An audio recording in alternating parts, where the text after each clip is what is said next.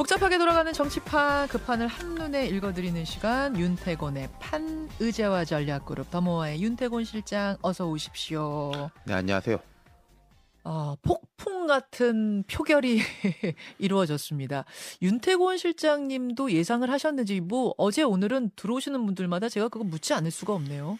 네, 이 정도일 줄은 몰랐는데 그러니까 우리 방송에 제가 그런 말씀을 드린 것도 같은데 이제 의원들이 이재명 대표한테 질문을 하고 있다. 어떻게 할 거냐? 부결되고 나면 앞으로. 근데 이게 검사 독재 똘똘 뭉쳐 싸우자 그 이야기 말고 계속 그 당은 80조도 있는데 그러면은 대표직을 끝까지 유지하고 재판 계속 받으러 가면서도 대표할 건지 아니면 어떻게 다른 방안을 내놓을 건지 공천권은 어떻게 할 건지라는 질문을 던졌는데도 계속 열심히 하자, 같이 하자, 검사 독재. 그러니까 거기에 대한 경고장을 날린 거라고 봐요. 해석을 그렇게 하시는군요. 예, 이게 20% 그러니까 이탈표. 대장동 사건에 대한 판단이라기보다는 리더십에 대한 문제들. 그러니까 이재명 대표는 직면에 있는 게 두 개지 않습니까? 검찰, 이제 앞으로의 법정에서 이제 싸움이 있는 것이고 당내 리더십의 문제가 있는 건데 전자를 이렇게 세게 밀면서 부자를 좀 누르고 있었는데 이 부자가 올라오는 거죠. 그러니까 앞으로 총선까지 대안이 뭡니까? 그렇죠. 에 대한 질문에 똑 떨어진 이러면 되겠구나 하는 해법을 주지 않자. 이제 행동에 압박. 나선 것이다. 20%가 경고 메시지를 보낸 것이다. 이렇게 윤 실장님은 해석하시는군요. 이 표결 전에도 이런 전조 증상이 좀 있었어요. 그러니까 이게 아까 친명계 의원들은 뭐라고 말씀을 하냐면은 의총 때는 얘기를 하나도 안 하더니 그럼 그때 트릭 쓴 거니 트릭이란 표현 쓰시는 분도 계시던데 트릭을 쓴 거냐 페이크 쓴 거냐 똘똘 뭉치자고 해놓고는 왜 뒤통수 치느냐 이건 조직적 반란이다 모의다. 근데 의총이라는 게 요새 어느 당이든 좀 비슷하지 않아요? 쭉 몰고 가면은 속으로 불만 있어도 말 못하고 이게 또 이제 내세우면은 저격당하고 이러니까 이 당 저 당 마찬가지 할 것 없이 이제 그러한 거니까 그런 분위기인 것 같고 그리고 이제 이런 거겠죠. 우리 똘똘 뭉쳐서 하나로 합시다라고 했을 때 이제 가만히 있거나 박수 치면은 그게 이제 적극적 의사 표시인가 그건 중요한 문제는 아닌 것 같고 제가 궁금한 건 의총 때는 이제 설훈 의원 같은 분이 똘똘 뭉쳐서 부결시키자고 했다는 거잖아요. 이미 알려진 바처럼 설훈 의원은 찬성했 반대하는지 모르죠. 그때는 제 느낌에는 그때는 이제 똘똘 뭉쳐서 부결시키자는 분위기가 상당히 있었는데 그 후에 기자간담회라든지 이런 여러 가지 워딩들을 보면서 흐름이 변한 것인가. 아까 제가 말씀드린 그런 문제 있지 않습니까? 그때 설훈 의원 때도 그 이야기가 있었잖아요. 사실은 이번은 부결인데 그 뒤에 어떻게 할지에 대한 그 대답이 있었는데 이재명 대표 보도로 본 것은 무슨 말인지 잘 알겠다. 정도만 대답을 했고 그 뒤에 이제 의원들 따로 만나고 할 때도 조금 더 직설적으로 물어봐도 오랑캐가 쳐들어오면 힘을 모아야 된다. 그럴 만만 하니까 그 의원들이 생각할 때는 이대로는 계속 대답 안 하겠구나. 똘똘 뭉쳐서 부결되면 또 대답 안 하겠구나. 그런 거 아니겠어요? 거기에 대한 위기감이 고조됐을 것이다. 그러면서 이제 분위기가 바뀌었을 거라는 거 하나와 일각에서는 말이죠. 친명계 인사들이 내년 총선을 앞두고 친문 혹은 친낙계 이른바 친낙계 현역 의원 지역구에서 활동을 한 것이 어떤 영린을 건드린 거다 이런 분석도 그런 것도 있던데. 이제 겹쳐져 있는 거겠죠. 그러니까 당이 이제 그럴수록 이제 말이나마 우리가 뭉치자, 우리 주류도 조금 이제 양보하고 화합으로 가져가겠다라는 쪽의 분위기 조성을 일부 하려고 한 반면에 지지자들은 물론이고. 의원은 아니지만은 의원 나가려고 방송에도 여러 번 나오고 하는 분들의 움직임은 또 다르니까 그러면은 그 의원들이 생각할 때는 이거야말로 이중 플레이 아니냐라는 생각도 서로 이제 불신이 자꾸 쌓인 거 아니겠어요? 그러니까요. 이제 완전 각도가 다르더라고요. 그러니까 이제 이른바 비명계 쪽에서는 당을 위한 이 어떤 엄중 경고. 이대로 당이 가면 정말 총선 우리 폭망한다는 것에 대한 경고를 어제 보낸 거다라고 이분들은 말씀하시고 친명계에서는 그게 아니라 이거는 자신들 공천 때문에 조직적으로 행동한 일종의 공천 협박 아니냐 이렇게 해석하고 완전 시각이 다른 거예요. 그러니까 지금 당은 내홍 속으로 빠져든 건데 일단 나선 것은 행동에 나선 건 강성 지지층 같습니다. 그렇죠. 네, 배신자 색출. 네, 강성 지지층뿐만 아니라 약간 네임드 원외 정치인이라고 하는 분들도 이렇게 막 나서고 있고 그렇잖아요. 네. 뭐라고 했느냐 뭐 이렇게 물어보고. 그 뭐 배신자를 색출한다, 뭐 수박 깨기 행사를 한다 이런 것들은 당에 어떤 영향을 줄 거라고 보세요? 안 좋죠. 보십시오. 우리 생각해 보면은 네. 압박이 강해지면 사람들이 이제 수그리게 돼 있어요, 사실은. 네. 근데 어느 임계치를 넘어서면 아 이건 안 되겠다라고 말하자면 뭐 저항을 하는 거 아니겠습니까? 계속 이러다가 이게 뭐 될 일이냐? 그럼 뭐 화합 이야기 하는데 계속 뭐 색출 이러고 있으니까 이게 무슨 화합이냐?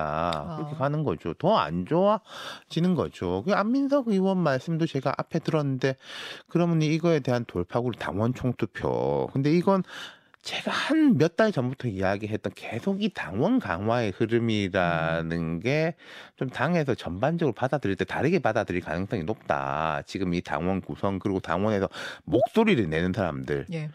그리고 이제 우리 방송 들으시는 분들은 이제는 익숙해지셨지만 저희 이제 소금물 이론이라는 게 있지 않습니까? 소금물 이론. 물이 자꾸 증발하면은 소금만 남는 거예요. 그쵸. 그럼 이제 그러면 보십시오. 자, 지지율이 떨어진다고 생각하면은 바깥에서부터 떨어지는 거 아니겠습니까? 중도층 떨어지고. 그렇죠.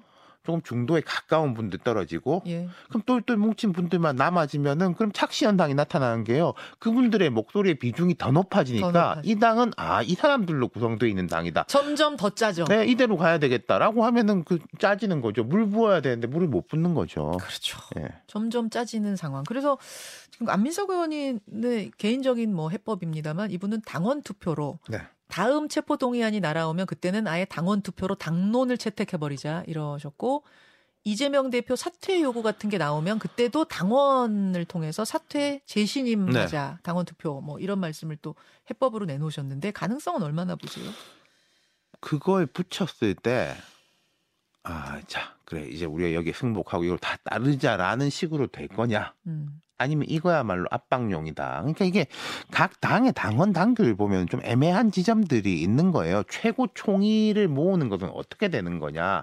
당연하게 이제 전당대회인데 전당대회라는 건 이제 몇 년에 한 번씩 하는 거고 쉽지가 않잖아요. 예. 그럼 거기 뭐 중앙위원회가 있고 뭐 최고위원회의가 있고 의총이 있고 각각 이제 다른데 경우에 따라서 당원 총투표를 할 수가 있죠. 근데 이거는 말하자면은 국민투표하고 비슷하단 말이에요.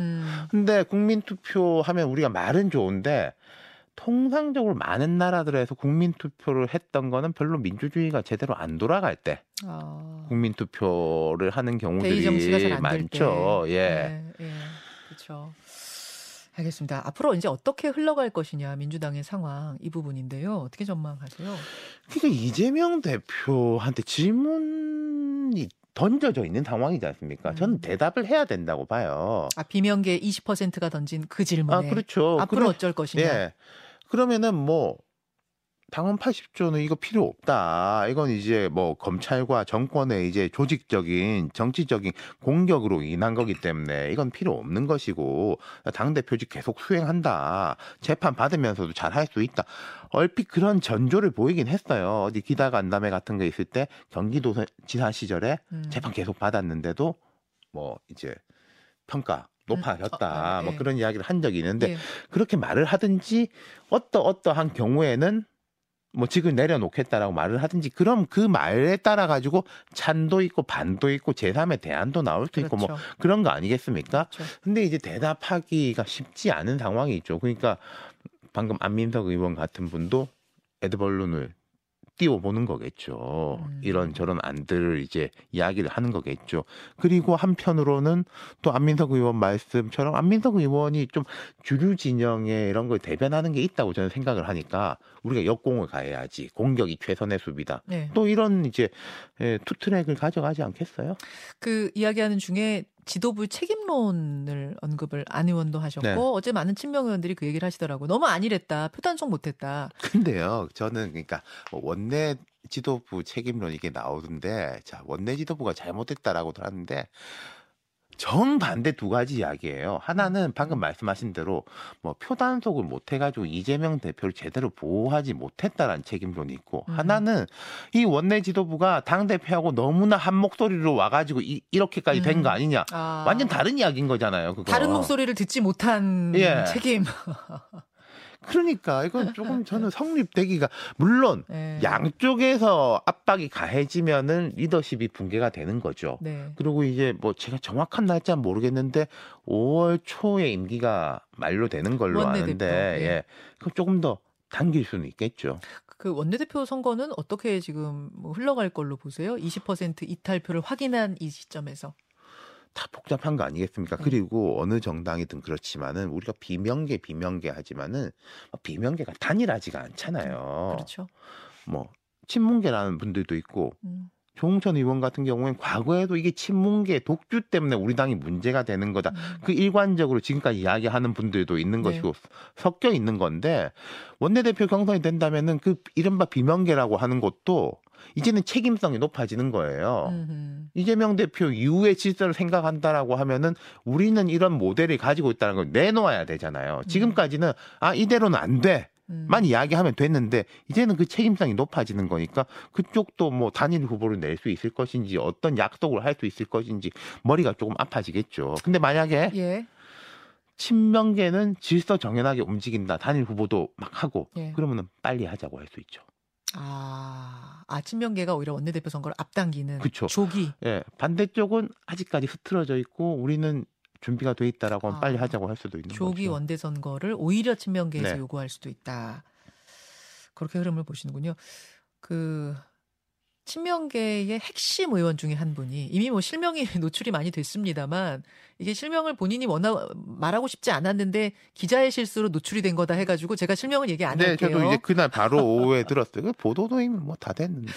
친명계 좌장 어떤 분이 표결 직후에 뭐라고 이야기를 하셨냐면, 그분들은 국민의힘과 뭐 보조를 맞추는 거다. 그 행보하는 그분들, 그 저 이탈표 던진 분들 당을 좀 나가주셨으면 좋겠는데. 네, 그분이 이렇게 얘기했대요. 원래 이제 되게 성품이라든지 뭐 스타일 같은 게 이제 좀 비주류에서도 높은 평가를 받는 분이잖아요. 제가 볼 땐 그 감정적으로 욱했던 것 같아요. 직후니까. 표결 직후라서. 네, 직후니까. 그 뒤에는 약간 스탠스가 다르게 이야기를 하셨던데, 그까지 이제 갔다는 거는 이제 속마음으로는 뭐 그렇게 됐다는 거 아니겠어요? 아, 그래서 이제 그 나가주셨으면 좋겠다라는 발언이 친명계 좌장한테 나왔다고 하니까, 야, 이거 그럼 뭐 진짜 심리적인 분당 상태가 이미 됐고, 심리적인 분당을 넘어서 총선 앞두고는 물리적 분당까지 가는 거 아니냐는 얘기가 나올 법하잖아요. 그러니까 이게 지금. 이중적인 거예요. 이중적인 게 뭐냐면, 자, 이재명 대표도 어떻게 보면 지금 호랑이를 탄 게 이 뭐 사법적인 부분뿐만 아니라 정치적인 부분에 대해서도 지금 민주당이 이제 이재명 대표로 이제 표상된 이런 갈등들은 우리 눈에 잘 들어오는데, 또 하나의 본질적인 문제가 사람이 너무 많아요. 국회의원이 169명에다가 민주당에서 이런저런 이유로 무소속 나와 있는 분까지 지금 175명. 맞습니다. 지난 지방선거에서, 그 전에 지방선거는 완전히 싹쓸이를 했다가 폭망했잖아요. 구청장, 뭐 시장, 도의원 이렇게 의원급 낙선자들, 정치 한참 할 분들이 수도권, 충청권, 뭐 호남권 엄청 많죠. 쫙 깔려 있어요. 원외 인사들. 그리고 지난번에 이제 뭐 공천에서 아깝게 떨어진 뭐 386의 막내급들, X세대의 선두급들, 60년대 후반부터 70년대 초반생들이 꽉 모여 있단 말이에요. 엄청 많죠. 그럼 이분들의 머리가, 그럼 자, 나는 그러니까 이런 게 있는 거죠. 본선이 중요하다라고 생각하는 사람하고, 나 일단 공천 받아야 되겠어. 아, 당내 경선. 라고 생각하는 분들. 그러면 이분들이 이제 쫙 갈려가지고 이재명으로는 안 된다. 이재명만이 할 길이다라고 붙어 있는 거예요. 그러니까 이재명 대표도 뒤에 식구들이 자꾸 늘어나는데 이게 힘이기도 하고 부담이기도 하고. 그러니까 이재명 대표 입장에서는 당이 그래도 좀 화합을 해야지 내가 힘이 받는데 라고 하는데, 그 뒤에 있는 사람들은 당신 이번에 누구 찍었어? 당당하게 이야기해봐. 플랜카드 팍팍 붙이고 다니는 거죠. 이거 되게 이 부분 예리한 부분이네요. 그러니까 총선을, 국민들의 마음을 얻어서 총선을 이겨야죠. 이런 순간 어느 당이든 그 생각하는 거죠. 근데 그 경선을 바라보는 분, 공천 자체가 중요한 분들이 있고 본선 자체가 중요한 분들이 그러니까 어디를 보느냐에 따라 이 상황에 대한 대응도 달라진다. 국민의힘도 뭐 마찬가지고 어느 당도 마찬가지입니다. 그러니까 국민의힘에서도 지금 우려를 하는 건 이런 거잖아요. 만약에 대통령 경쟁력이 낮으면은 대통령 가까운 사람들이 뭐 낙하산으로 와가지고 영남권이나 강남권 같은 데 붙을 거다. 그럼 이게 아수라장이다. 여기도 이제 내부 경쟁 압이 높아지는 것 때문에 그런데 전반적인 숫자가 국민의힘은 작아요. 그리고 예컨대 뭐 실명 거론해서 죄송합니다만은 이준석 대표 뭐 천하람 위원장 이런 비주류들은 순천, 노원병 험지예요. 험지, 업자표 험지. 그러니까 거기 뭐 올라면 와라. 핵관들 와라. 라고 하고 있으니까 이런 구조적인 차이가 또 있는 거예요. 민주당하고 국민의힘이. 그러니까 양상이 민주당은 아주 복잡할 수밖에 없고 일단 사람 자체가 너무 많고 총선을 바라보는 시각도 다 다르고 그러니까 이게 저는 민주당 분들하고 이런 이야기 하는데 김대중 대통령이 돌아와도 다음 공천은 참 쉽지가 않을 거다. 교통정리라든지 예를 들어서 공천 떨어지는 사람한테 그게 권위가 됐건 지지가 됐건 이런 걸로 좀 눌러야 되는데 그게 쉽지가 않은데 지금 이런 상황이면 그렇기 때문에 지금 더 복잡하기도 한 거고요. 지금 한 분 질문 주셔서 총선을 바라보는 시각이 다른 거하고 당 상황 복잡한 게 무슨 상관인가요? 물어보시면 조금 더 쉽게 말하자면 공천받는 게 중요한 분들은 일단 공천을 받아야지 뭐 총선에서 이기든지 지든지가 그러니까 이재명 대표 중심으로 똘똘 뭉치자 이제 강성 지지층에 호소하는 쪽으로 그분들은 가시는 거고 그거보다도 본선이 중요한 분들은 중도 전체 지금 흐름 여론조사 이런 것을 더 중요시하니까 리스크 분리 이제 이 얘기를 하시는 거고 그러니까 이것도 제가 국힘도 예를 들어서 대통령 지지율이 압도적으로 높으면은 지금 전당대회 되게 재미없게 흘러갔을 거다 몇 번 말씀드렸는데 지금도 마찬가지예요. 이재명 대표가 지지율이 엄청나게 높고 하면은 다 연동돼 있는 건데 그럼 검찰도 이렇게 영장을 계속 치기가 어려울 것이고 당내도 이렇게 뭐 분란이 잘 안 나죠. 자, 민주당의 내용은 좀 상당히 진행될 것 같고 심리적 분당이라는 말에 동의하세요? 그러니까 이재명 대표가 지금 압도적인데 근데 민주당의 이른바 비명계라고 생각하는 사람들이 볼 때 아니 이 당의 주인이 당신이 우리가 이 당에서 오래 이렇게 왔고 김대중, 노무현, 문재인의 이 정통성을 이어받는 것은 또 다를 수 있다. 이런 생각까지 있겠죠. 그러니까 이게 극단적인 뭐 당의 일부의 표현이겠습니다만 당원 게시판 가니까 이제 문 대통령을 향한 이제 원색적인 뭐 비난도 있고 뭐 그렇잖아요. 심리적 분당이 있냐고 제가 질문드렸는데. 그러니까 그게 분당까지 분당이라는 것은 심리적, 심리적. 그러니까 이건 비슷한데 네가 나가겠죠, 네가 나가. 내가 우리 집 가장이다. 오케이. 심리적으로 상당히 지금 분당에 가까운 상황인 건 맞고 다만 네가 나가는 건 생각은 안 하는 거. 내가 나가는 건 전혀 어느 쪽도 생각하고 있지 않다. 그렇죠. 그래서 물리적 분당으로 가는 것이냐에 대해서는 아직 어느 쪽도 생각하고 있지 않다. 그렇게 정리하면 됩니까? 네, 저는 그렇게 생각합니다. 자, 여당으로 가보겠습니다. 국민의힘은 전당대회 이제 한 일주일 남겨두고 있나요? 그렇죠. 벌써 이렇게 됐네요. 지금 여기 상황은 어떻게 돌아가고 있는 거예요? 그러니까 이제 이재명 대표의 이 문제가 영향을 미치겠죠. 국민의힘 전당대회 뒤로 갈수록 어쩌고저쩌고 말이 많지만 김기현으로 이제 뭐 가는 거 아니야. 이런 분위기가 좀 있긴 있는 것 같아요. 있는데 그럼 국민의힘 의원들도 엊그저께 이제 뜨끔했던 게 만약에 가결됐었으면 이거 어떻게 되는 거지? 라는 거였다는 거예요. 잠깐만요. 부결되면 어떻게 해야지가 아니라 가결되면 어떡하지? 어떻게 되는 거지? 왜요? 이재명 대표가 사라지고 민주당이 뭐 비대위라든지 다른 리더십으로 된다면은 그 민주당의 지지율이 확 뛸 수 있는 거 아니냐. 그리고 민주당이 보십시오. 우리는 당 대표까지도 보냈다. 당신들 뭐 김건희 특검 무슨 특검 뭐 다 특별감찰관 왜 안 하냐라는 압박을 했을 때 할 말 없어지는 거 아니겠어요? 리더십이 바뀌어버리는 상황이 오는 것에 대한 국민의힘의 솔직한 두려움이 있다. 그렇죠. 단기적으로 그런 압박을 민주당이 엄청나게 몰아붙일 것이고 장기적으로는 다들 이번 전당대회 때 보면은 뭐 내가 이재명의 상대다, 이재명을 이길 수도 있다라고 하고 사실 의원들이 이야기 들어보면은 좋다, 방탄 프레임 계속 갔으면 좋겠다라고 하는데 그게 사라지면은 전략 수정이 될 수밖에 없는 거죠. 지금 속마음은 어이구 큰일 날 뻔했네, 일 수 있다. 그렇죠. 국민의힘은. 그러면 이게 이제 당원들은 물론 이제 의원들보다는 이런 속도감 조금 늦어요. 대중들은 이게 뭐 이제 옳다 그러다 차원이 아니라 원래 흐름이라는 게 그렇기 때문에 네. 당원들한테도 그런 인식이 이제 주어질 것이냐. 그러면 이제 앞으로 남은 일주일 동안은 제가 만약에 안철수 후보나 이런 사람이라면 그런 이야기를 하겠죠. 민주당이 이재명도 사라지고 하면 우리는 더 혁신이 돼야 되고 개혁이 돼야 될 거다라는 걸 자기 경쟁력으로 삼아야 될 것이고 김기현 후보도 뭐 거기에 대한 이제 대답을 내놔야 되겠죠. 예, 그 나경원 전 의원이 김기현 후보 대구 유세에 갔습니다. 네. 현장으로 가서 손을 둘이 번쩍 들었습니다. 이 상황은 어떻게 보십니까? 뭐 예견됐었던 거 아닌가.